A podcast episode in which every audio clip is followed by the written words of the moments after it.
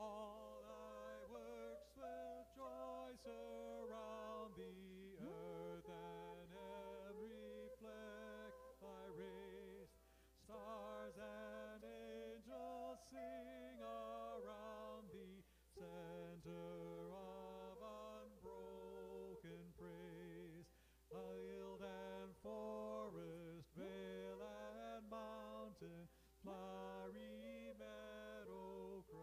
Crashing sea, chanting bird and flowing fountain, call us to rejoice in thee.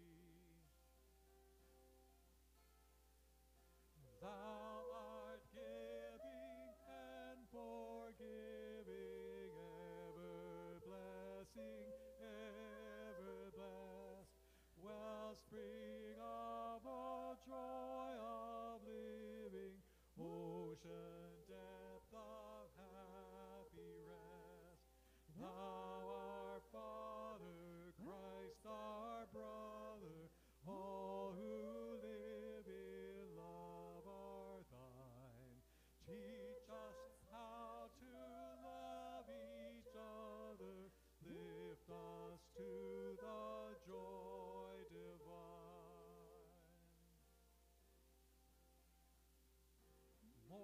Mortals join the mighty chorus which the morning stars began. Father,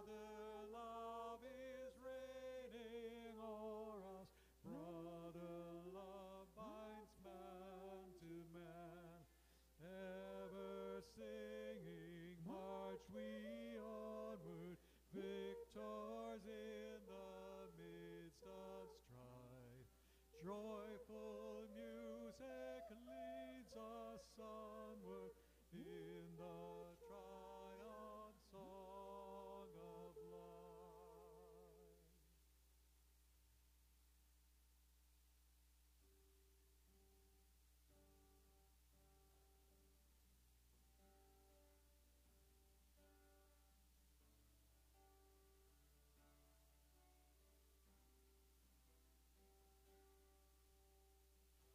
Thanks to Lord, our God and King.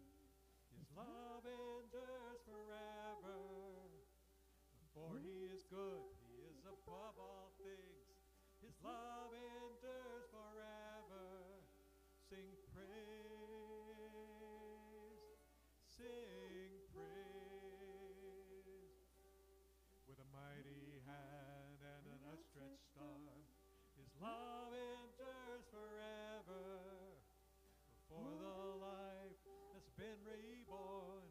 love endures forever.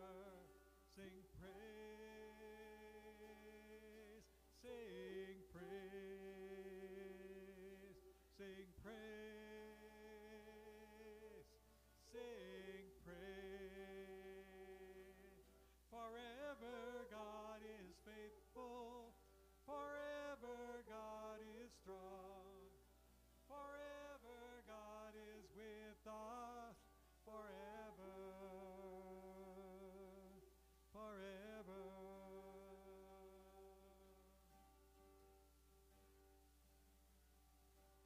From the rising to the setting sun, his love endures forever. By the grace of God, we will carry on. His love endures forever. Sing praise. Sing praise. Sing praise. Sing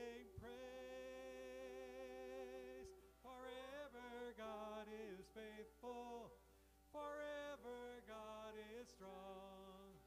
Forever God is with us. Forever. Forever God is faithful. Forever God is strong.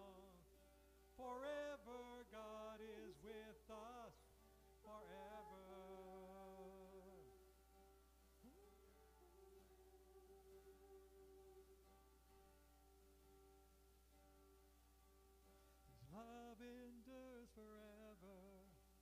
His love endures forever. His love endures forever, forever. His love endures forever. His love endures forever. His love endures forever, forever.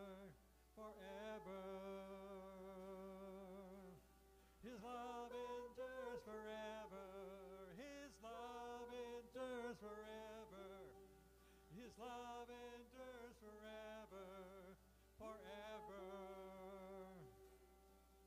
Forever God is faithful, forever God is strong, forever God is with us, forever. Forever God is faithful, forever God is strong.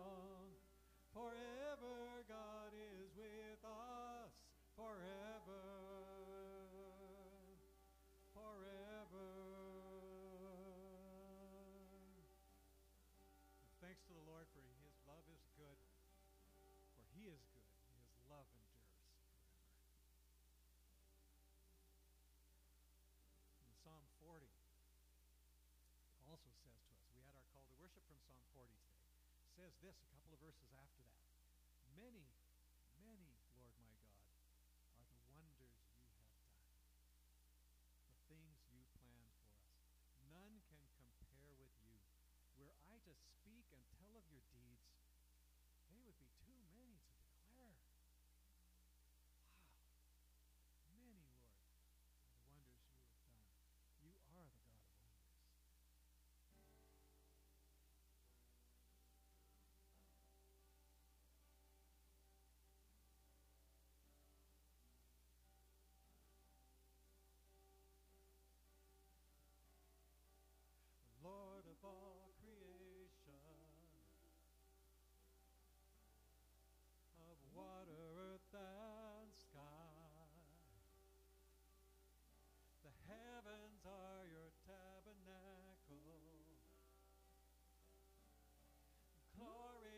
the Lord on high.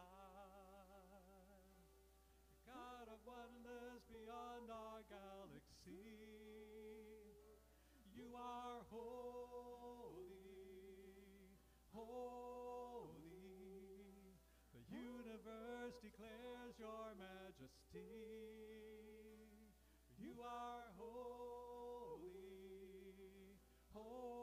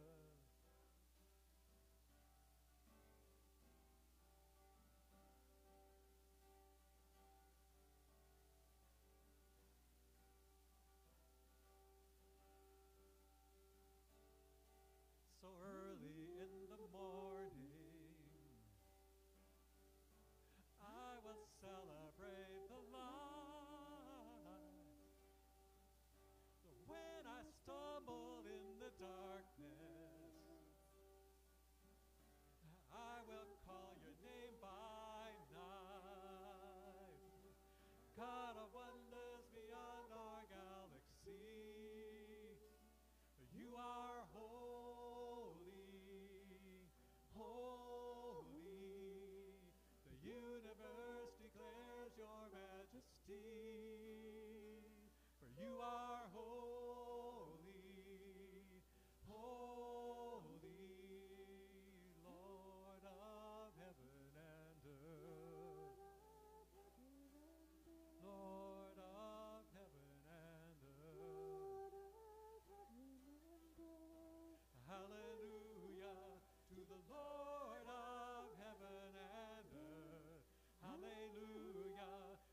Lord of heaven and earth. Hallelujah to the Lord.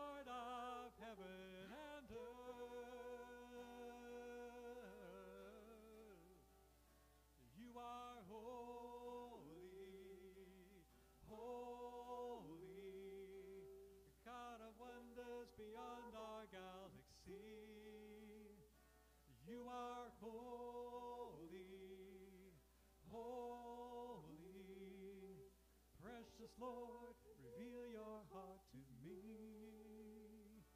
You are holy, hold me. The universe declares your majesty, for you are holy, holy, holy.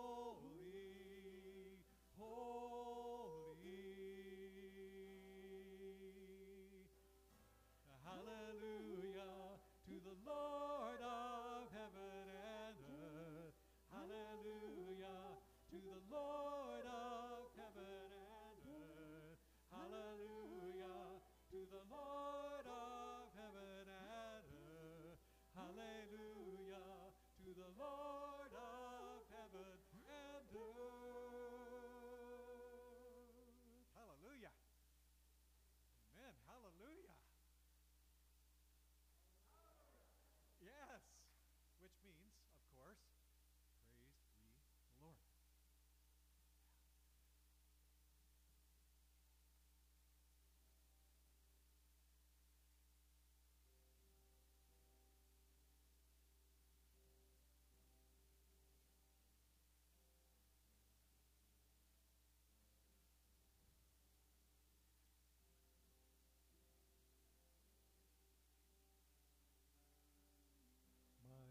Is built on nothing less than Jesus' blood and righteousness.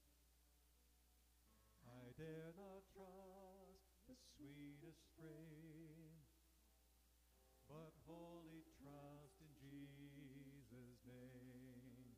Let's sing that one more time. My hope is built than Jesus' blood and righteousness.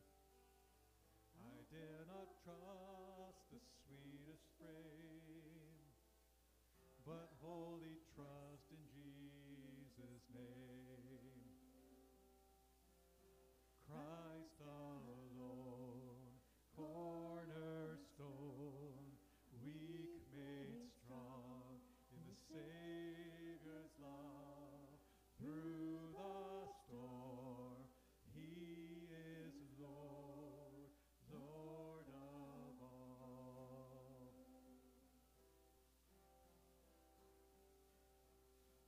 Darkness seems to hide His face, I rest on His unchanging grace. In every high and stormy gale, my anchor holds within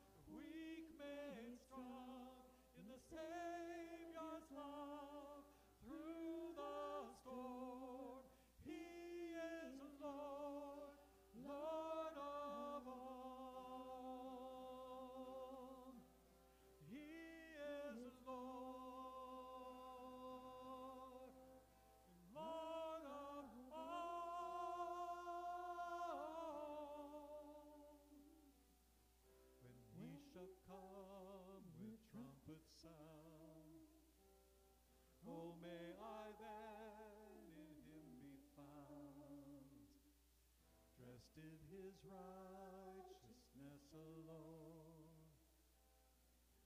faultless stand before the throne. Christ alone,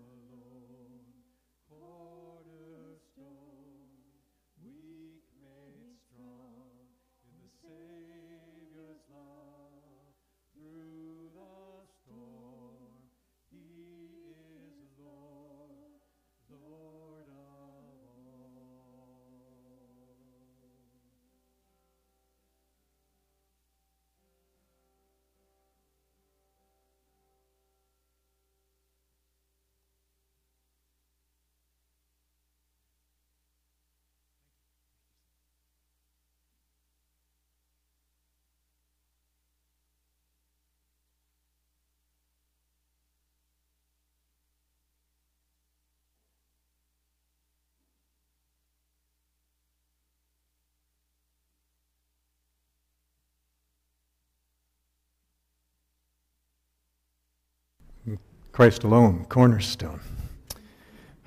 Uh, before, as many of you know, before past, full-time pastoral ministry, I was in the automotive parts industry. Uh, I've, al- I've always been a car guy, though. Even when I was in my teens, I was always a car guy. So finding a job in that field was perfect for me. I've, I've had, and I've had a number of cars over the years. My very first car was a British sports car. It was a 1957 Triumph TR3. Isn't that pretty? It's way prettier than the one I had. The one I had was pretty ugly when it started, and I we, we I worked on it. I, I did some body work. I painted it. Um, I put about a thousand, a couple thousand dollars into it. I bought it for 285 bucks. I, I spent a, about two thousand dollars fixing it, and I traded it in for 265 bucks. yeah, well, it was a learning experience. Um, I've actually I've owned nine cars and one motorcycle in, the, in, in my life. Two of the cars were brand new. The first was a 1972 Toyota Corolla sedan, that little guy up there in the black and white picture, and uh, my current one, my Mazda 6. I still get really excited when I smell that new car smell. I don't know what it is they do. Maybe it's just all the plastic that's gassing. It's probably bad for me, but I love sitting in a new car go, oh, yeah, wonderful stuff. Yeah. Well, shortly after I got this one, this Mazda 6, I'm driving along, and I was making a lane change, and suddenly the car starts beeping like mad. Like beep, beep, beep, beep, beep, beep, beep, like this. And, and, and what I didn't remember until that very moment was that it has something, a feature called blind spot monitoring. Basically, if you try to turn into a lane and there's a car there that you can't see because you can't see it in your mirrors, the car warns you not to do that. This car's smarter than me sometimes. Anyway, um, so that car actually, I had broke. Oh yeah, and I'd broken the cardinal rule, which when you're making a lane change, you're always supposed to do the shoulder check. You know, but you know, that wasn't the first, and it won't be the last time that my car has probably prevented me from having an accident. So, thanks, safety features. Really happy about that. Blind spots. We all have them. And it isn't just about when we're driving. Um, yeah, sometimes it, it's just a matter of our perspective. From, from, from where we are, we just, we just simply don't see something. I, I was turning onto a street in, uh, in Coquitlam, and I looked one direction, I looked the, looked the other one, I looked back this direction, and I started to turn right, and there was a lady with a stroller just about by my front bumper. Thank you, Lord. So, yeah, sometimes you just don't see those things. But sometimes we aren't, just simply aren't even aware that we have blind spots in our lives and, and that can have disastrous consequences. I, I really, really, really wish I had a built in spiritual blind spot monitor. That would be so good.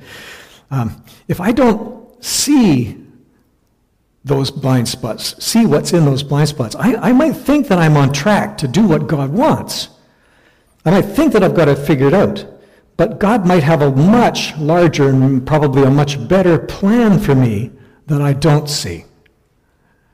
The Bible has a lot of stories like that of, of people of God that, that are, uh, of God trying to get his people to think bigger, think the bigger picture.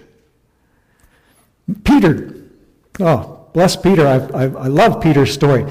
He thought he was living the dream because he was taking the gospel in the early days of, of, of the church. He was taking the gospel to his own people, Israel.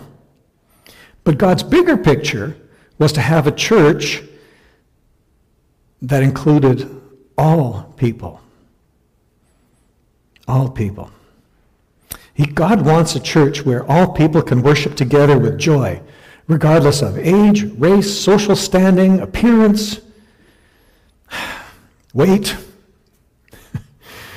all things humans use to include or exclude each other. Peter had a huge blind spot.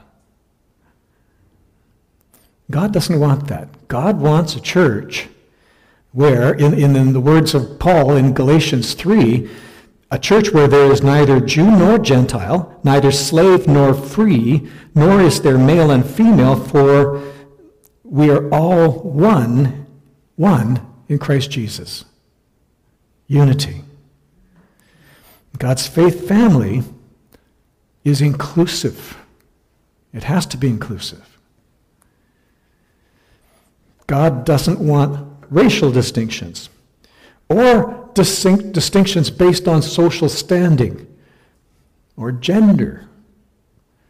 He told Abraham that all people would be blessed through Abraham, through his seed. And, he, and we know that that happened because we have been blessed because Jesus is descended from Abraham. Yeah. But the early church didn't get it right at first. They, they let their cultural prejudices limit the membership in Christ's family to a select group of people. In particular, they were, re, they were bigoted toward the non Jewish nations, the Gentiles. Prejudice is a special kind of ugly.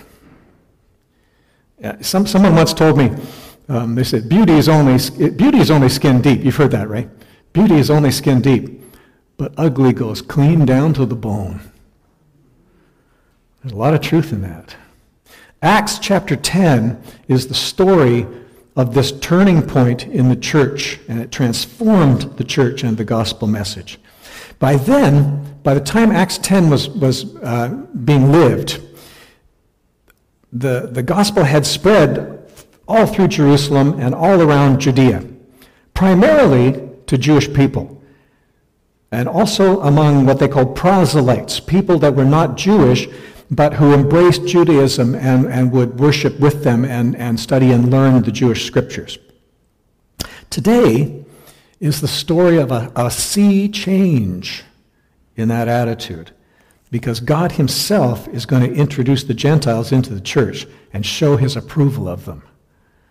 So through Paul, though Paul is known as the apostle to the Gentiles, it actually was Peter who opened the door to, in obedience to God. So it's in Acts chapter 10.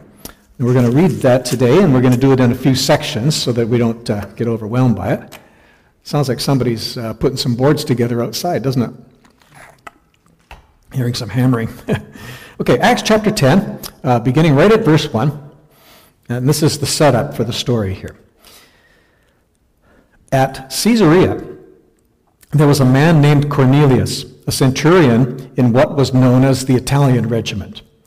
He and all his family were devout and God fearing. He gave generously to those in need and prayed to God regularly. One day at about three in the afternoon, he had a vision. He distinctly saw an angel of God who came to him and said, Cornelius. And Cornelius stared at him in fear. you think? What is it, Lord? He said. The angel answered, Your prayers and gifts to the poor have come up as a memorial offering to the Lord, to God. Now, send men to Joppa to bring back a man named Simon who is called Peter. He is staying with Simon the tanner, different Simon, whose house is by the sea. When the angel who spoke to him had, had gone, Cornelius called two of his servants and a devout soldier who was one of his attendants. He told them everything that had happened and sent them to Joppa. So here's Cornelius. The guy is he's a centurion. That's a non-commissioned officer in the Roman army. But he's a, a, a, soldier who had worked his way up through the ranks, and now he, he, he was part of what's called the Italian cohort, uh, just trivia here, a cohort was one-tenth of a legion. Was about 300, 600 men that he commanded. That's, that's a fair number of men. A centurion was literally meant to, a commander of 100 men. So he would have had 100 men under his, under his uh, supervision and control. That centurion, that's the same root word that we got cent for a penny. Um, yeah, it means 100.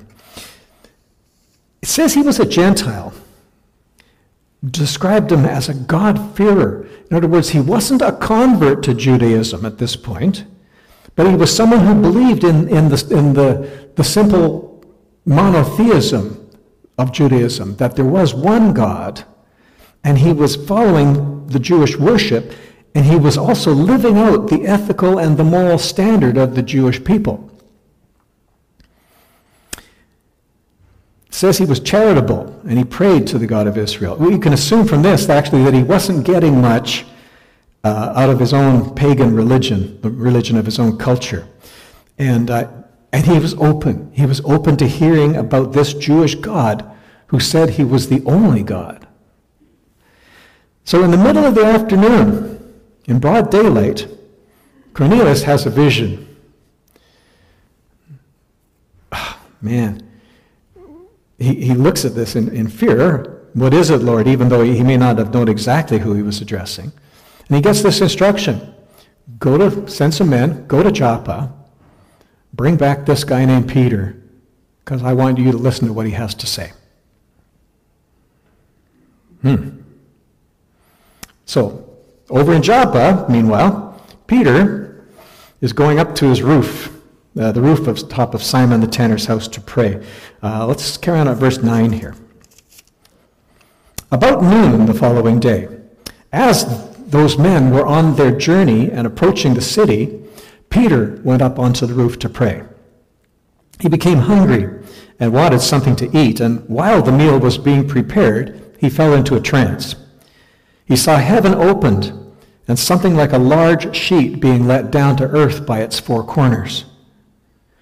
It contained all kinds of four footed animals, as well as reptiles and birds. And then a voice told him, Get up, Peter, kill and eat. Surely not, Lord, Peter replied. I've never eaten anything impure or unclean. The voice spoke to him a second time Do not call anything impure that God has made clean. And this happened three times, and immediately the sheet was taken back to heaven. And while Peter was wondering about the meaning of the vision, the men sent by Cornelius found out where Simon's house was and stopped at the gate. They called out, asking if Simon, who was known as Peter, was staying there. While Peter was still thinking about the vision, the Spirit said to him, Simon, three men are looking for you. I lost my spot. Three men are looking for you. So get up and go downstairs. Do not hesitate to go with them, for I have sent them. So Peter went down and said to the men, I'm the one you're looking for. Why have you come? The men replied, We've come from Cornelius the centurion. He is a righteous and God fearing man who is respected by all the Jewish people. A holy angel told him to ask you to come to his house so that he could hear what you have to say. Then Peter invited the men into his house, into the house, to be his guests. Sorry, this picture is a little bit grainy. Uh, I couldn't find any other pictures. This is a typical dwelling in the first century in Israel. The rooftops were flat. It would have been covered with some kind of sod and grass, probably. Uh, so there was a nice space. Big rooftop patios. Don't we like rooftop patios in restaurants? Yes. But noon wasn't actually, it wasn't a required prayer time in, in Judaism, but it was common for Jewish people who were really devoted to pray around noon. And it'd be cooler up on the roof than it would be inside, especially if there was a sea breeze coming up, because Joppa is actually a seaport. Now, they sometimes would put up an awning for, for shade, too. So while he's praying, he's getting hungry, maybe a little drowsy, as we can sometimes in prayer. It can happen. Peter fell into a trance. The word they actually use here, the word that Luke uses as he wrote it, is the word ecstasis, which is the word from which we get ecstasy, or it was an ecstatic vision. It was a, it was a vision from God. And Peter is repelled by it. A sheet is lowered down. He's told, get up, kill, and eat. Now, Peter might not have been the most scrupulous of people, but he did follow the Jewish dietary laws. And he was horrified at the idea of eating something that he had always treated as forbidden. There were some acceptable four-footed animals on this. Yes, there were. If an animal had a cloven hoof, a split hoof, and chewed the cud, it was acceptable. But they were all mixed together with unclean animals, lizards, things like that. And the voice made no distinction. It just said, Peter, kill and eat. Chow down, buddy. And he protests. Yeah, of course. I can't do that. Lord, I can't, can't do that. I've, I've never eaten anything impure or unclean. But the response to his protest probably shocked him. Because the voice said, Peter, do not call anything impure that God has made clean. And just to be sure he got the message, the vision was repeated twice more. Now, I might miss something first time. I, I might miss it twice. Ask my wife. I can't find it. It's in this cupboard. You said it was in this cupboard. It's not here. I've looked twice. And she walks out and she opens the cupboard door and goes, Here you go. Don't see it. I can't see it. It's not here. I can miss things. But three times? Not likely. Not likely he's going to miss it when it's three times. In, in uh, Mark's Gospel, chapter 7, uh, Jesus was speaking about some of these dietary laws. He actually uh, he said that they don't apply to Christians anymore. What he said was, Don't you see, talking to his disciples, don't you see that nothing that enters a person from the outside can defile them? For it doesn't go into their heart, but into their stomach, and then out of the body. And then Mark, in a bracket uh, editorial comment, says, In saying this, Jesus declared all foods clean. All foods are clean. That's what not, not what defiles us. That's what not that's not what, what makes us unclean. What makes us unclean is the evils that are in us, in our hearts sexual immorality, theft, murder, adultery, greed, and those kind of things. That, he says, is what makes you unclean. That's what has to be dealt with. That's what has to be cleaned by God. So Peter had been there when Jesus said that. And so I think it took three times for him to get it. So he's almost like he's saying, So, um, Lord, what's, what's your point? With all this food? And he's still processing that when the men come down and call out to him. And, and imagine how startled he was when he sensed the Holy Spirit in him say, Don't hesitate to go down there, Peter for I have sent them. Ah. Okay, Lord, you sent men, and I'm to go with them? Well, imagine Peter's shock and surprise, perhaps, when he comes down to find three Gentiles waiting for him. Gentiles. It had to be Gentiles. In Jewish law forbid accepting or providing hospitality to Gentiles. Never mind eating with them. A, a Jewish person couldn't go into a, a Gentile's dwelling places or buildings, couldn't even touch their possessions without becoming ceremonially unclean. Doing so would, would make them unclean. So so he gets this message, this sheet. Unclean foods, hmm, unclean people. And I think at that moment he figured it out. God was erasing in Peter what he was carrying on of centuries of racial prejudice. Centuries.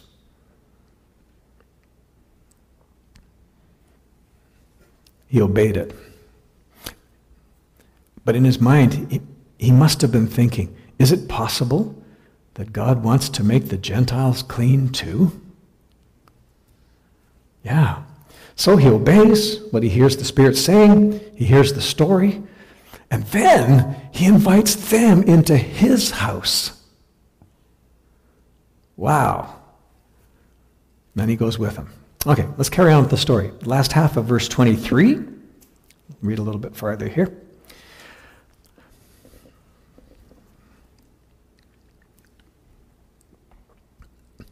The next day, Peter started out with them, and some of the believers from Joppa went along. The following day, he arrived in Caesarea. Cornelius was expecting them and had called together his relatives and close friends. As Peter entered the house, Cornelius met him and fell at his feet in reverence. But Peter made him get up. Said, Stand up. He said, I'm only a man myself. While talking with him, Peter went inside and found a large gathering of people. He said to them, You are well aware that it is against our law for a Jew to associate or visit a Gentile. But God has shown me that I should not call anyone impure or unclean. Anyone. So when I was sent for, I came without raising any objection. May I ask why you sent for me? Halfway there. Cornelius answered, Three days ago, I was in my house praying at this hour, at three in the afternoon. Suddenly, a man in shining clothes stood before me and said, Cornelius, God has heard your prayer and remembered your gifts to the poor.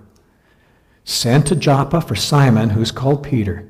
He's a guest in the home of Simon the tanner, who lives by the sea. So I sent for you immediately, and, and it was good of you to come.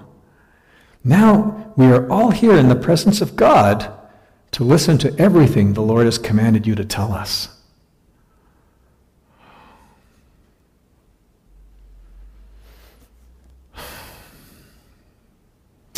I had an opportunity once with uh, some, some people I was visiting.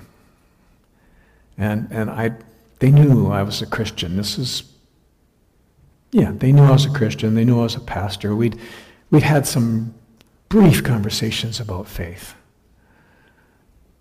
But this conversation took place three days after 9 11. I was sitting at the table with them, and we were talking about faith, and they said, Well, what was it like for you? I said, What do you mean? What was what was what like? I played dumb.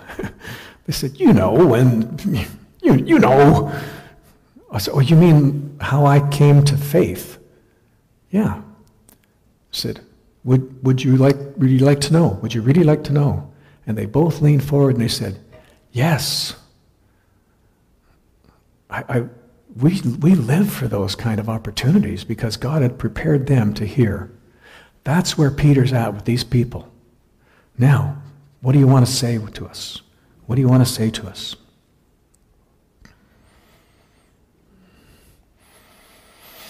Now he gets it. Now he understands the vision wasn't about food. It was way more important. God had prepared the Gentiles to listen to everything the Lord had commanded him to say. How is a person made clean? How, how do we gain a clean heart and a right spirit? Only through Jesus. Only through Jesus. Is, isn't, isn't this what Jesus said we were to do? What Peter is doing, isn't this not exactly what he told them on the mountaintop in Galilee? Go and make disciples of all nations. And so he was brought to the centurion's house for a reason to declare the good news of forgiveness through Jesus. Let's finish our reading for today. Verse 34. Then Peter began to speak. I now realize how true it is that God does not show favoritism, but accepts from every nation the one who fears him and does what is right. You know the message God sent to the people of Israel, announcing the good news of peace through Jesus Christ, who is Lord of all. You know what has happened throughout the province of Judea, beginning in Galilee after the baptism that John preached how God anointed Jesus of Nazareth with the Holy Spirit and power, and how he went around doing good and healing all who were under the power of the devil, because God was with him. We are witnesses of everything he did in the country of the Jews and in Jerusalem. They killed him by hanging him on a cross.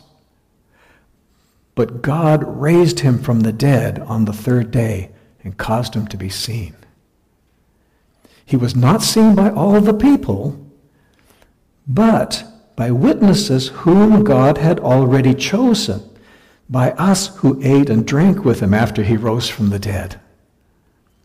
He commanded us to preach to the people and to testify that he is the one whom God appointed as judge of the living and the dead. All the prophets testify about him, that everyone who believes in him receives forgiveness of sins through his name.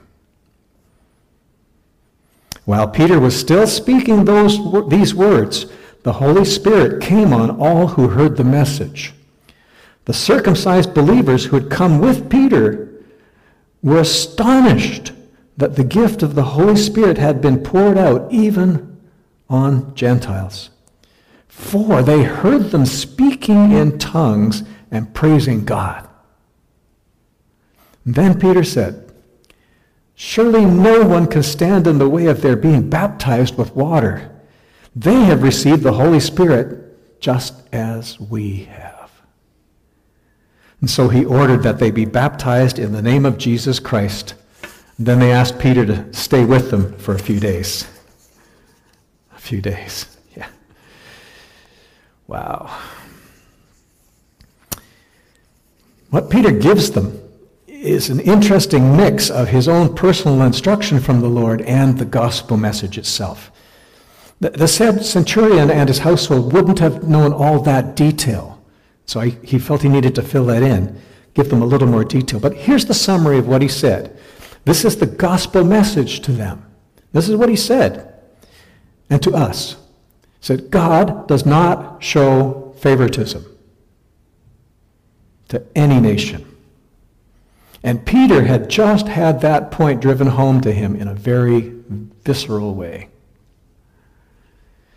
Then he said, God accepts people from every nation who do two things who fear him, who respect and honor him, and who do what is right.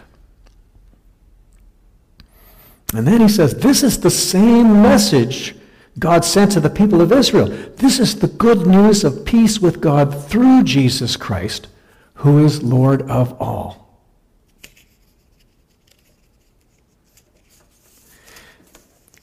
And then, and then he gives them a little bit about you know, his memories of the earliest spread of the gospel and how it spread.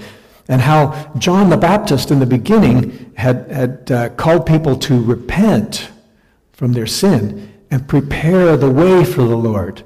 And then, and he baptized them, and it was a baptism of repentance, of, of, of expressing their desire to turn from those things. He was preparing them.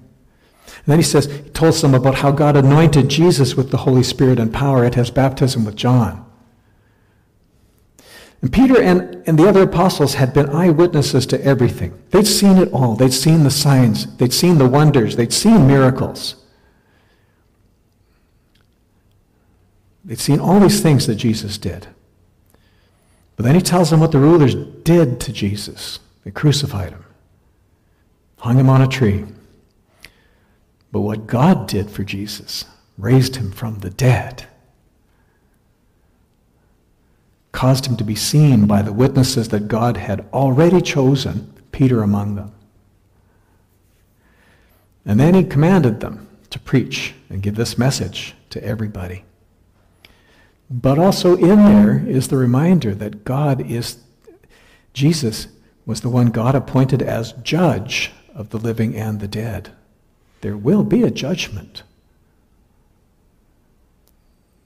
To be declared in the right with God is only possible by having Jesus as your Savior and Lord.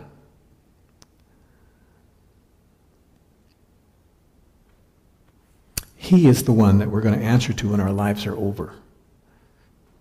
He is the one to whom we will also have to give an account. But the, the kernel, the, the, the, the core of the message here, the core of the good news is this. Everyone who believes in Jesus receives forgiveness of sins in his name.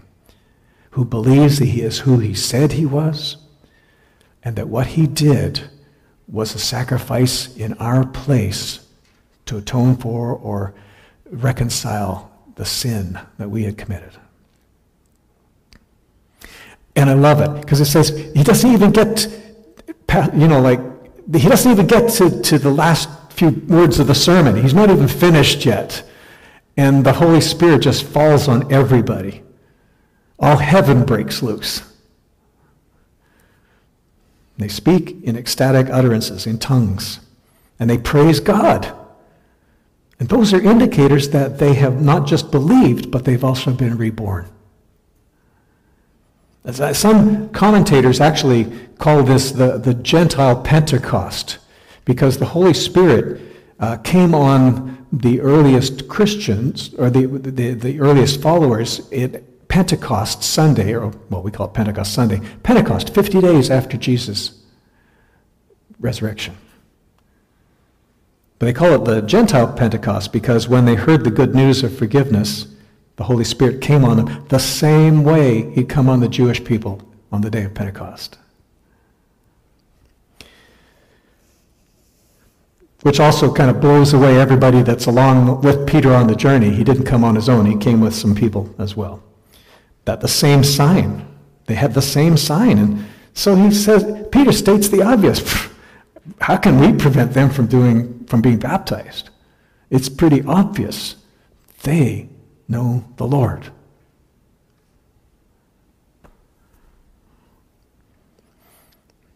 That's a before and after story because before this, Peter had a huge blind spot.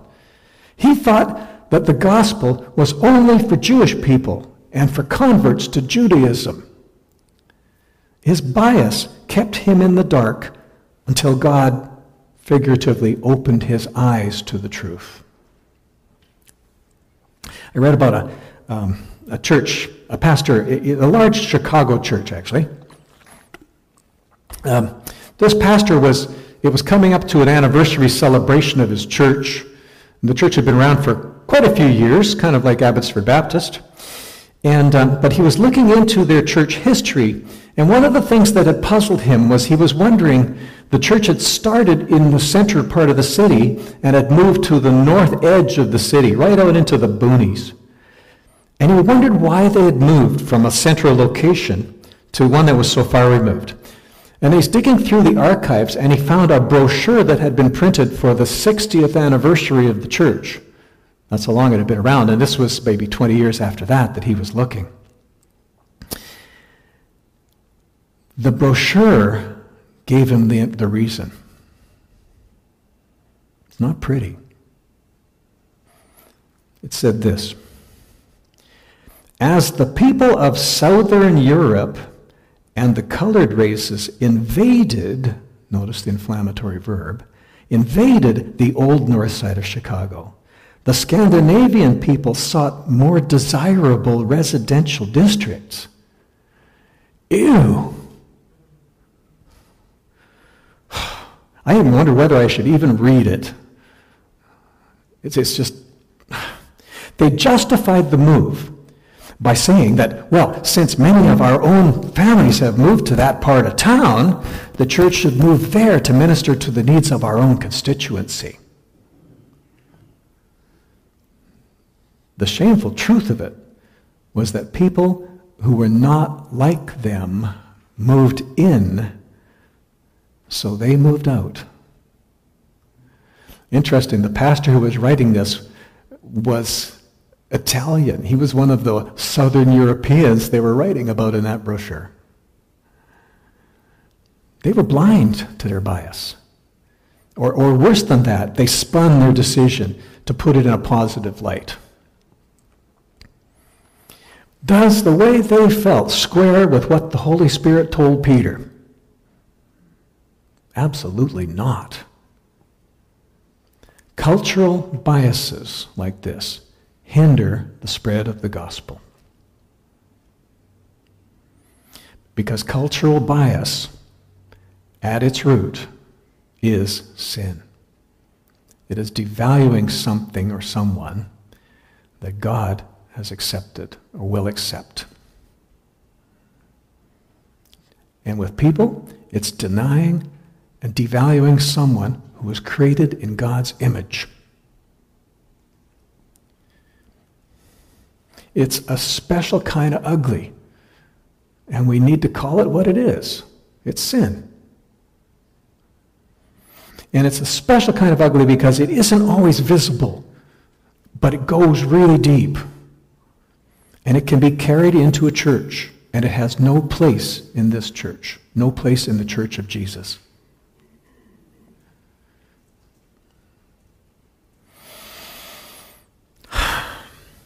Why? Because God values all people. We are created in His image, even though the image can be deeply marred from sin. We are still created in His image. Well, how do we get rid of the blind spot? Can we correct it? well, you know, God is always at work in us trying to make us more like Him.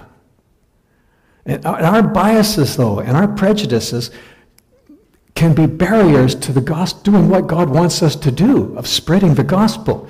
They have to go. We need heart change. And that only comes as God transforms us. It takes a work of God to break down walls of prejudice. Peter would never have gone with those men sent by Cornelius before that vision. But God was bringing the rest of the world into the church. And so he worked on Peter's heart so he'd go when he was asked. Peter opened that door in obedience to God. Will we? Will we cooperate with God to get rid of anything that hinders his work? If we will, we, we will see even greater things than this. Acts chapter 1.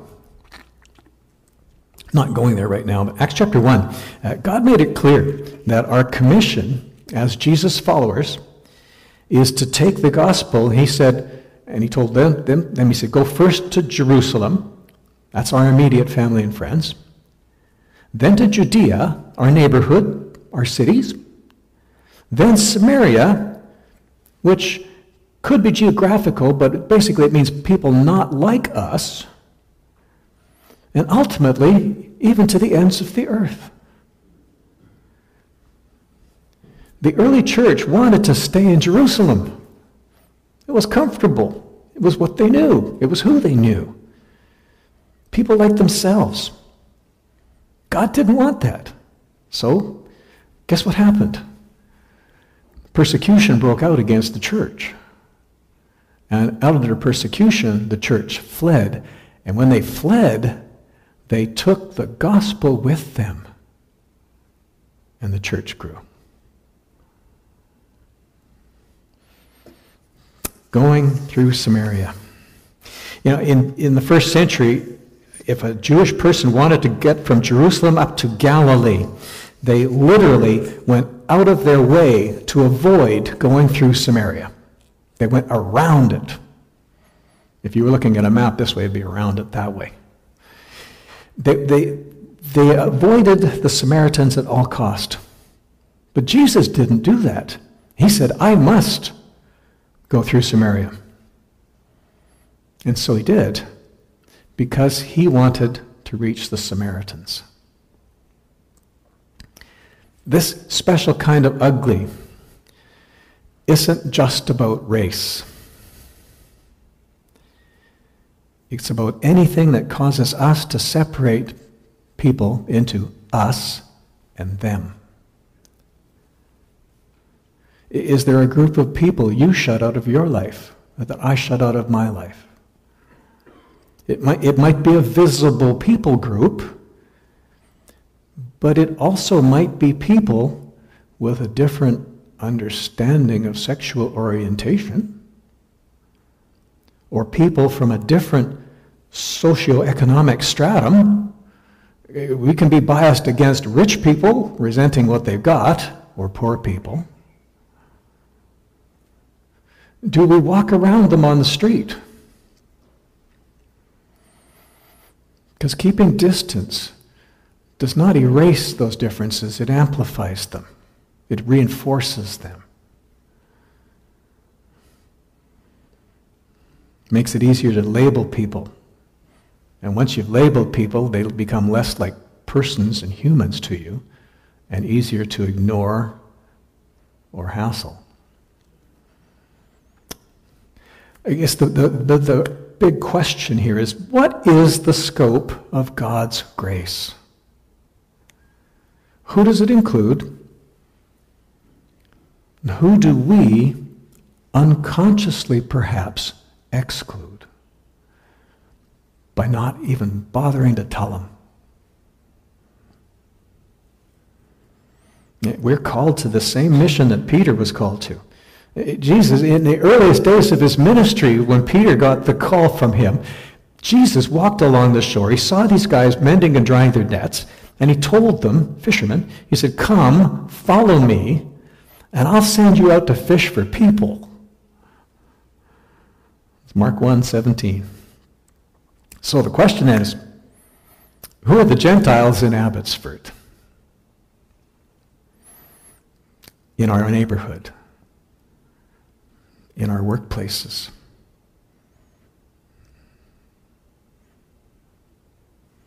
Acts is the story of how the early church put God's plan to work to reach all people all over the world with the gospel because there is no other name under heaven given to people by which we can be saved, by which we must be saved.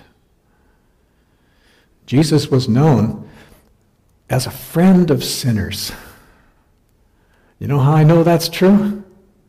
He's my friend. He's your friend.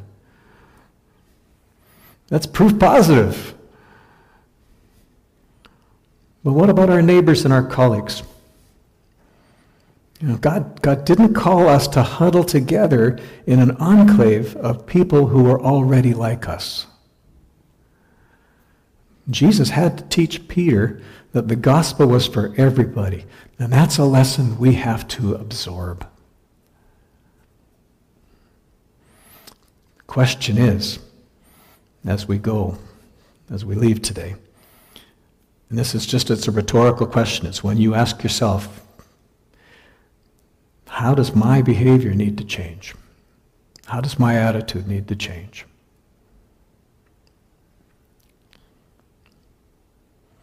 Ask God to show you any of your attitudes that are barriers to the spread of the gospel. Because if you have them, they need immediate attention. So the other question, the last one, is what will we cooperate? Will we cooperate with God to get rid of anything that hinders his work? That's always the question we have to ask. So ask God to reveal our barriers, to remove them, and to heal us. In this area in particular, our prayer needs to be something like this. It needs to be, Lord, change me. Make me more like you so that I can love like you. In this matter, I, need to have clean hands and a pure heart because I want all people to come to know you. So take away the obstacles, Lord. In Jesus' name. Let's pray.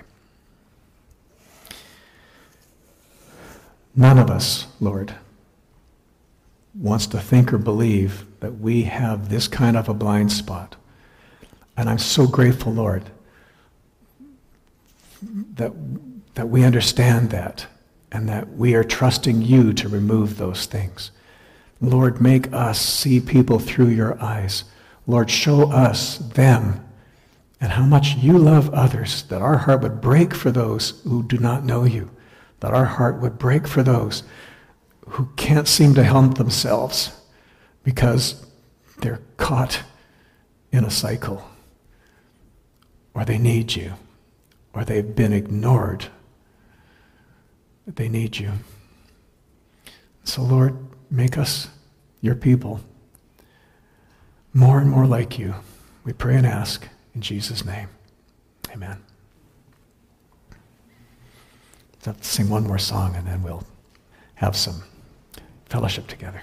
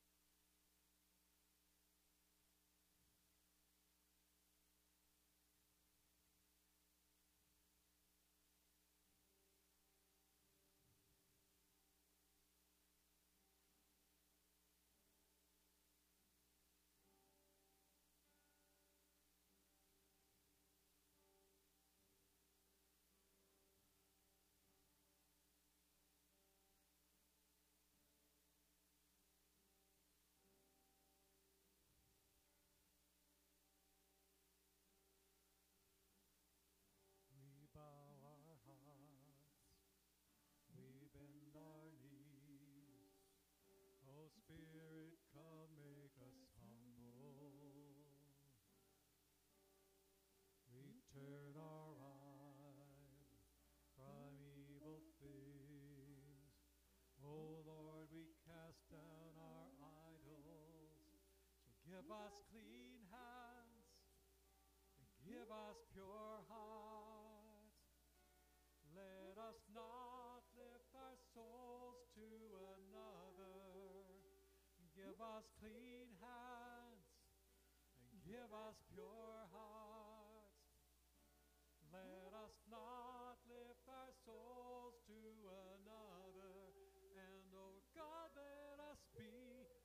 generation that seeks, it seeks your face, oh God of Jacob. And oh God, let us be a generation that seeks, that seeks your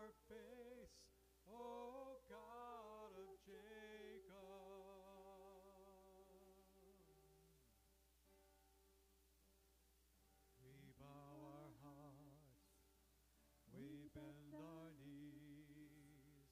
Oh Spirit, come make us humble.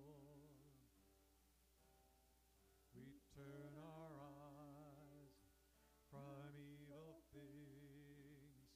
Oh Lord, we cast down our idols.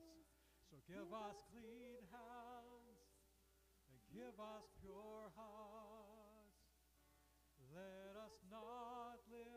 souls to another. Give us clean hands and give us pure hearts.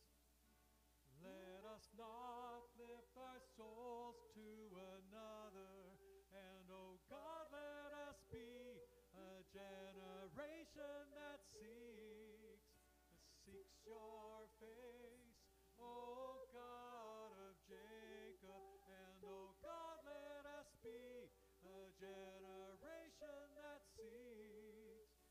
Seeks your face.